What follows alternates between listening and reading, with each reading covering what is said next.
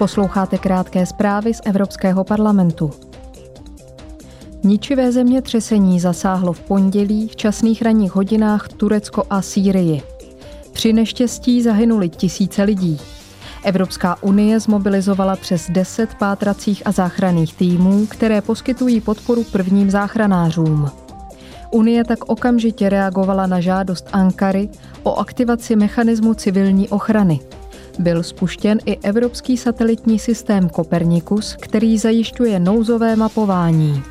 Švédské předsednictví rozhodlo aktivovat také nástroj integrované politické reakce na krize, který má koordinovat podpůrná unijní opatření. Zítra se bude projednávat návrh, který má usnadnit zavádění obnovitelných a nízkouhlíkových plynů do energetického systému.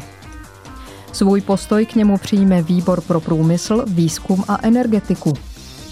Cílem návrhu je boj proti změně klimatu, za prvé díky dekarbonizaci unijního trhu s plynem. Druhým navrhovaným aspektem je zvýšení energetické bezpečnosti.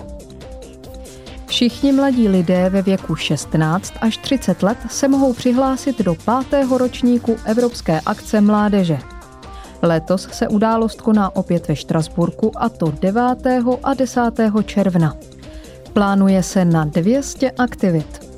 Na účastníky čekají například diskuze a možnost sdílet nápady, jak utvářet budoucnost Evropy. Také se budou moci zapojit do networkingových setkání, uměleckých představení, sportovních klání a interaktivních workshopů.